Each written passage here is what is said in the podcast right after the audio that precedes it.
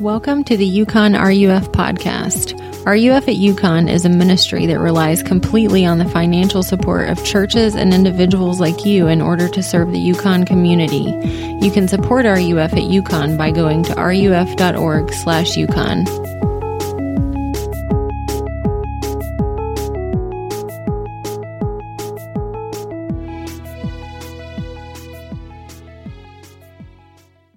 Yeah, so uh, just as a reminder, if you haven't been here, we've been this semester going through the parables of Jesus in RUF. And uh, Jesus frequently used parables, stories, to communicate profound truths. And uh, they're just really cool because they're simple stories and you can just, there's layers to them and there's great uh, encouragement and challenge in them. And uh, the gospel really shines forth, the good news about Jesus in these parables. And we're coming to one tonight that I'm really excited about.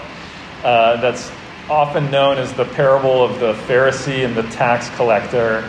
And it's from Luke 18. So I'll read it for us and then uh, spend a little time examining it. So uh, this is uh, Luke 18, starting in verse 9. It says, Jesus also told this parable to some who trusted in themselves that they were righteous and treated others with contempt. Two men went up into the temple to pray, one a Pharisee and the other a tax collector. The Pharisee, standing by himself, prayed thus God, I thank you that I am not like other men, extortioners, unjust, adulterers, or even like this tax collector. I fast twice a week. I give tithes of all I get. But the tax collector, standing far off, would not even lift up his eyes to heaven, but beat his breast, saying, God, be merciful to me, a sinner. I tell you, this man went down to his house justified rather than the other. For everyone who exalts himself will be humbled, but the one who humbles himself will be exalted. It's a lot there. Let me pray for us uh, before we begin to look at it. Uh, Heavenly Father, we thank you for your word. We thank you for the truth that you give us, uh, the life that's found in your word. And we pray that you send us your spirit to make sense of it for us, to apply it to our hearts, uh, to change us, we pray. In Christ's name, amen. Okay, so we've looked at a lot of parables so far this semester, and it's interesting when it comes to a parable in the Bible because sometimes uh, there will be like a situation going on, and Jesus will tell a parable about that situation uh, to communicate some message to the people around. And sometimes, like in the case of this parable, it'll say exactly why Jesus tells the parable. And it's, so it's really neat because it says very clearly, it says, uh, Jesus told the parable to some who trusted in themselves that they were righteous and treated others with contempt. Uh, you know, what is someone who treats someone with contempt? He's a jerk. They're a jerk. It's a parable about how not to be a jerk. Like, there's no clearer, like, if you want to know how not to be a jerk from God Himself, like, this is the parable. It's so applicable uh, to us, right? Because isn't that the problem today? Is that no one can get along. And isn't that the problem with our hearts that we tend to uh, judge others and think negatively of others and be impatient with others? And uh, so we have this parable uh, from Jesus that addresses. There's a crowd following Jesus, and he's and he's noticing things about this crowd, all different types of people, but this tendency uh, to treat others with contempt. Um, so we're talking about people that are critical. Uh, these are people that struggle to love. Uh, they love only themselves. Uh, these are people who struggle with friendship because uh, the way they treat people prevents true friendship. These are people that cannot truly help people, and if we're honest, it's us. Uh, this is a parable for us who struggle to love, uh, who struggle with selfishness. And what we get out of the parable is that everything goes wrong when we look within for righteousness. In other words, when we look to ourselves to matter. And so I just want to look at the parable in that way. I want to look at what is righteousness, first of all, and then I want to look at the wrong way to get it and the right way to get it. So, first of all, I want to look at what is righteousness, because this is a parable talking about righteousness. And uh, so we should know what it is. And what righteousness is, is it, it's based on the word right. Uh, and it's what we want more than anything. Uh, whether you're religious, not religious, I want to suggest to you that it's what we want more than anything. And to show you, I'm going to give you a scenario, okay? Imagine this scenario. It's Saturday, May 7th, 2020, 2022. You're sitting on a beach totally relaxed because that is the day that finals are over. You finished your exams. You worked really hard. You got a 4.0 this year. You've got an internship lined up. Your future is seeming really secure. Uh, you've used your time well. Everything is in balance. You feel good, you're healthy, you're calm, you're physically fit, you're eating right. You've achieved, you've achieved everything you ever wanted to achieve up to this moment. Uh, there are people that want to be your friends. There are people that want to date you. Uh, you're living a good life. Everything just looks good, and there's nothing that anyone could criticize about your life. Okay, sounds nice, right? Uh, righteousness is that, but on a cosmic, eternal scale. Uh, it's that, but with relation to God for eternity. You know, wouldn't that be great? Uh, to be like that in relation to God Himself, the one who made you in all the universe. Um, don't we all long for righteousness, to be judged, but, and, but have someone say, You are legit. I can find no flaws in you. You're good to go forever. We want it so bad. Uh, that's why it really hurts when our flaws get exposed, when people see things that we don't want them to see. Uh, it's why we become defensive when these things are threatened. You know, like uh, the good things are threatened. It's why we want people to notice all our good parts, while why we show off, while we put forth our good parts, and we really try for people not to notice our bad parts because we know there are bad parts. We just don't want people to see them. Okay, so that's righteousness. Uh, it's what we want more than anything. It's eternal security. It's a judgment on you that says you're legit, no flaws, you're set, you're okay, you're good to go. Uh, and so I want to look now at the wrong way to get it and the right way to get it. So, first of all, the wrong way to get it. And Jesus tells this parable uh, where there's two men that go up to the temple in Jerusalem to pray. And it's a Pharisee and a tax collector. And he uses them as just like obvious examples of, you know, one is a really, really good looking religious guy, and the other one is a guy that everyone considered scum in that time. Uh, so the Pharisee is the religious guy, and the tax collector, people just like in that time, if you were a tax collector in Israel, Jewish people were just like, this guy is scum. He's a cheater. He's a liar. He's a traitor.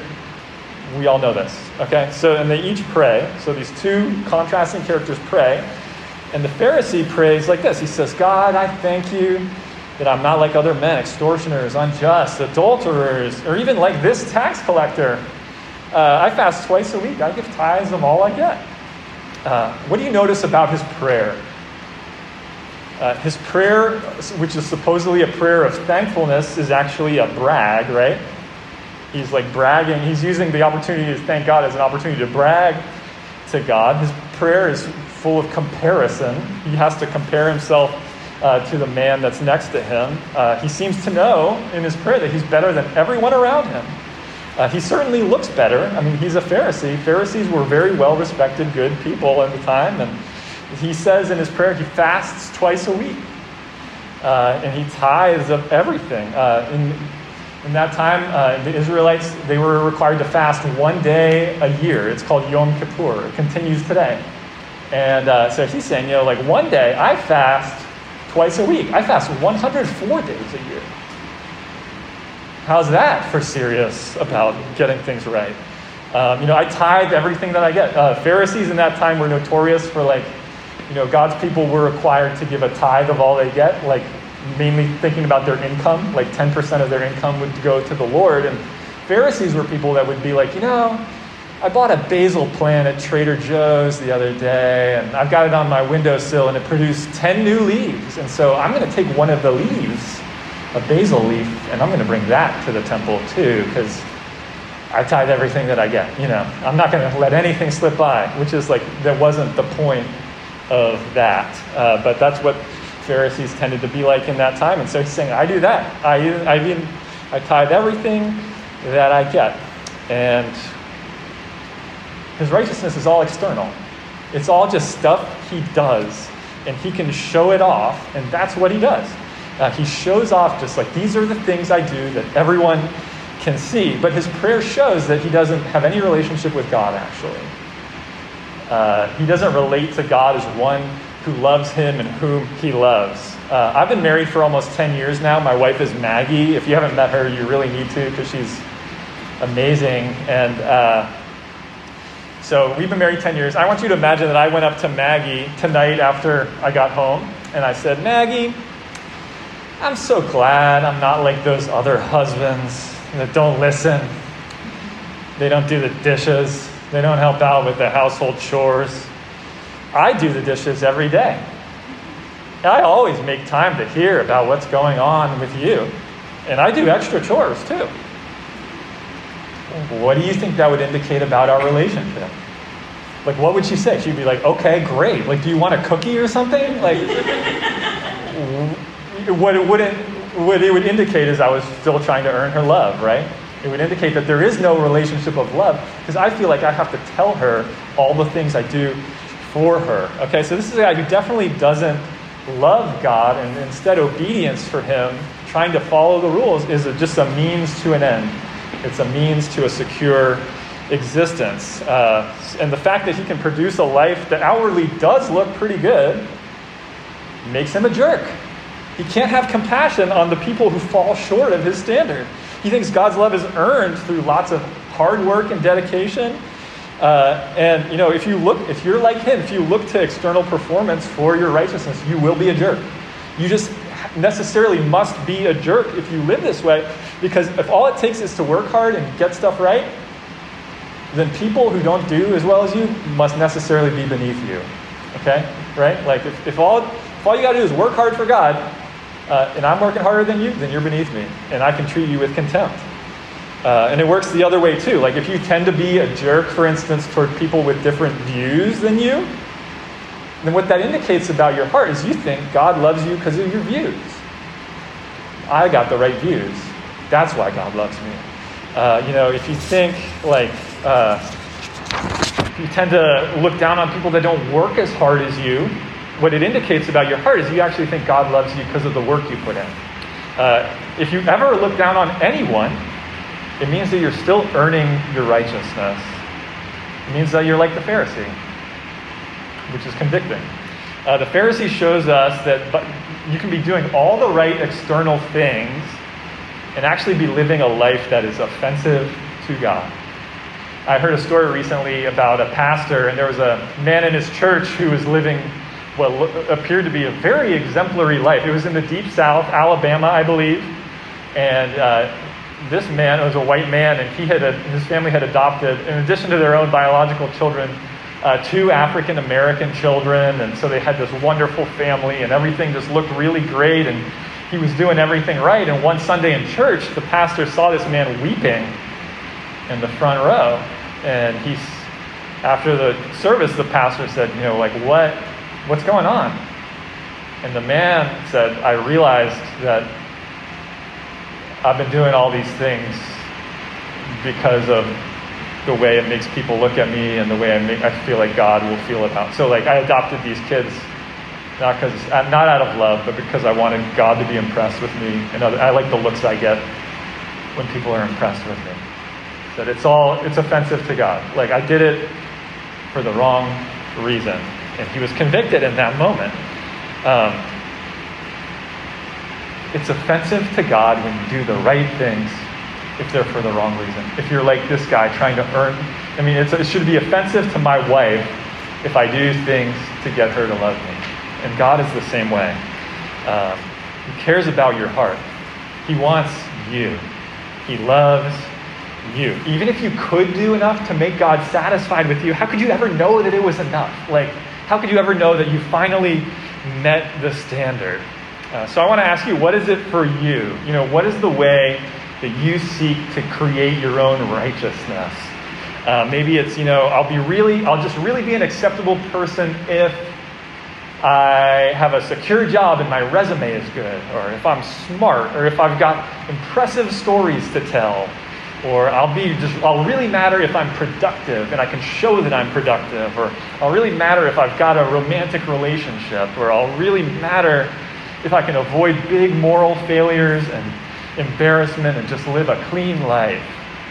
Uh, I want to suggest to you that it will not work. Like you will never come to the point where you matter. Uh, it just it will make you miserable and it will make you a jerk.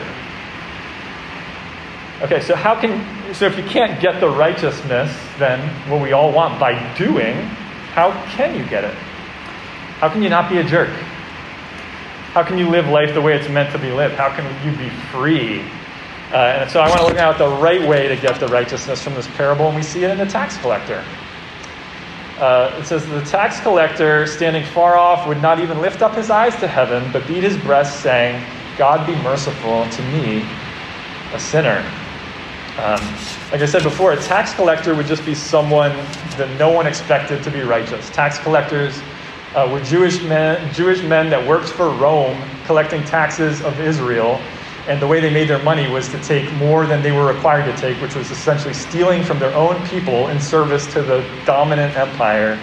Uh, and they were just known to be scum. So this is a guy that no one, you know, if you lived in this time and you heard this parable, you'd be like, that guy's definitely not righteous. And but how does he pray?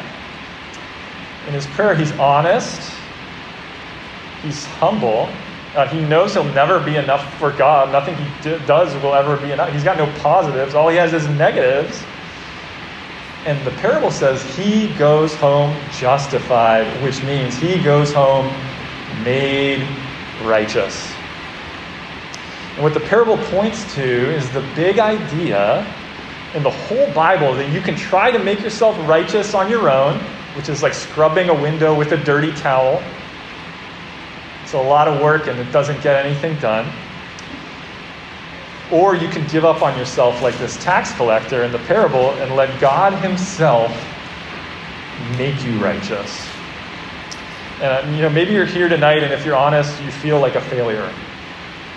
I know I've felt that way a lot. Just like, look at my life. Nothing is really going great.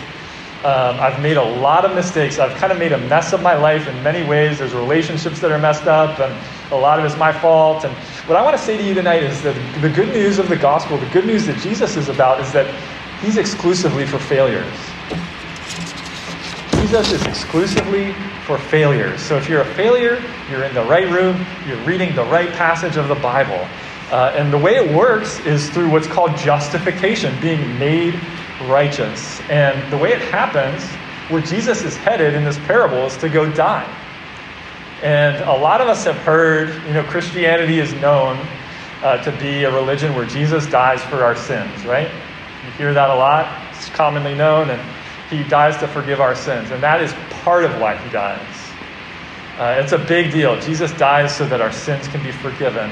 Uh, he dies in our place. Uh, he is the he is the one who never committed any sin, and so he can bear the sin of God's people uh, as he's put to death on the cross. But the other part of the cross, which you cannot miss, is that not only is Jesus taking on our sin on the cross, which without that we would have no hope either, but on the cross, Jesus' righteousness becomes ours. Um, Jesus is the righteous one. Jesus is the one that you can look for flaws in. You could spend your whole existence looking for flaws in Jesus and you wouldn't be able to find them. You know, like righteousness, think of it like, a, you know, turning in your resume and, you know, you've got just like the perfect resume. Jesus had it before God Himself, before God the Father. He had, there was nothing you could say about Jesus that was the remotest hint of a flaw. And what happens on the cross is that Jesus hands us his resume. You know, what's on your resume? Imagine if your life resume was just printed out, all the bad and the good. Would you want to hand it in to the creator of the universe? Um, instead, the good news that Jesus has come to bring is that you can hand in Jesus' resume instead. For those that belong to Jesus, for those who have put their faith in Jesus, his resume is your resume tonight. Like, it's yours. You know what's on Jesus' resume? Uh, prayed all the time, knew the Bible inside and out, fed the 5,000, loved people perfectly. And the good news of the gospel is that can be your resume, that can be your story by faith. Even now, wouldn't it be great to know that no one can poke any holes in you? No one, there's no, you're eternally secure. There's no way you can lose it. It's full and it's final.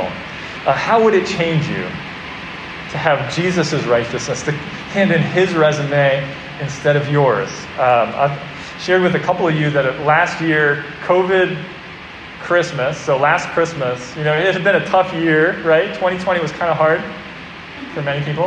Uh, and in my family, we didn't go out a lot and do like all the fun things we usually do. And so we were looking for fun things to do around the holidays. And our town, Coventry, one town over, had a Christmas lights contest.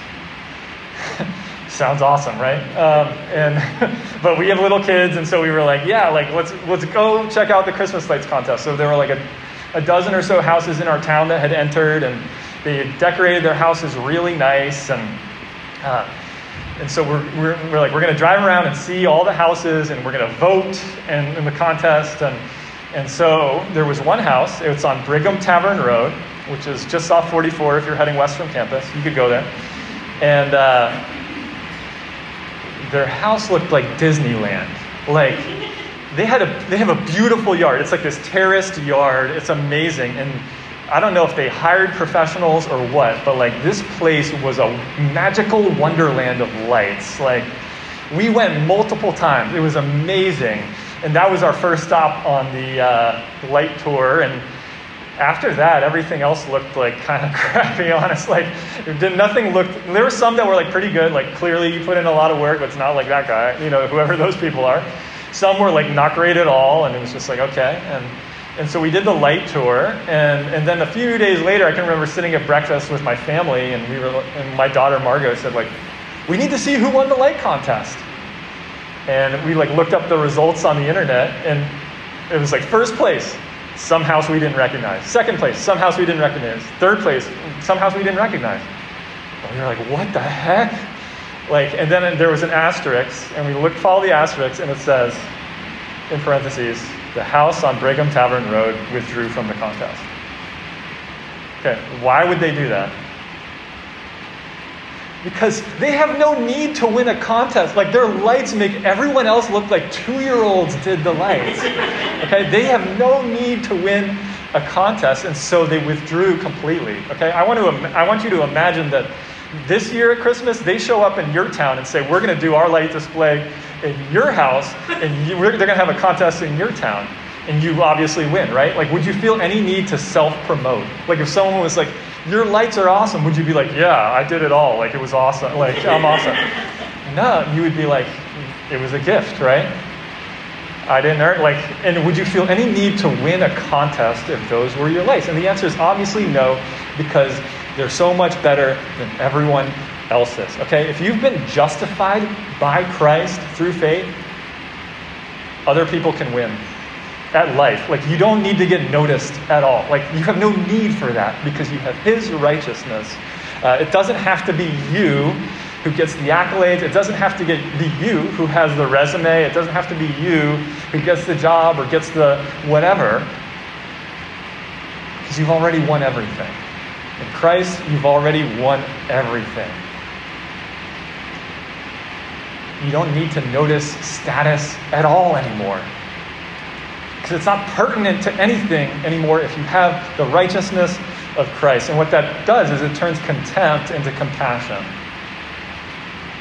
You know, whether your life looks good or not, like if your life looks good, you know it's not like me who does anything. It's the righteousness of Christ that matters. And I can take, I can show compassion to others. Uh, I can bring people to the cross, which is where I found my righteousness. The only thing in the end that matters then is the cross. Um, that's where the righteousness comes from, and that's where we get set free. So let me pray tonight uh, that that would be the case in our lives. Let's pray. Uh, Heavenly Father, we thank you for the righteousness of Christ. We need it so much. Uh, if we're honest, we just mess this up so badly, and there's all these ways that we live that are offensive to you. Uh, the good things we do, some of them, and the bad things we do, and we thank you that you've come, uh, that you've provided a solution so that we can be righteous, so that we can be free, so that we can ultimately love, so we can stop thinking about where we stand and start living for the good of others. Would you change our hearts in these ways, we pray? Would you set us free to love? Uh, it's in Christ's name I pray. Amen.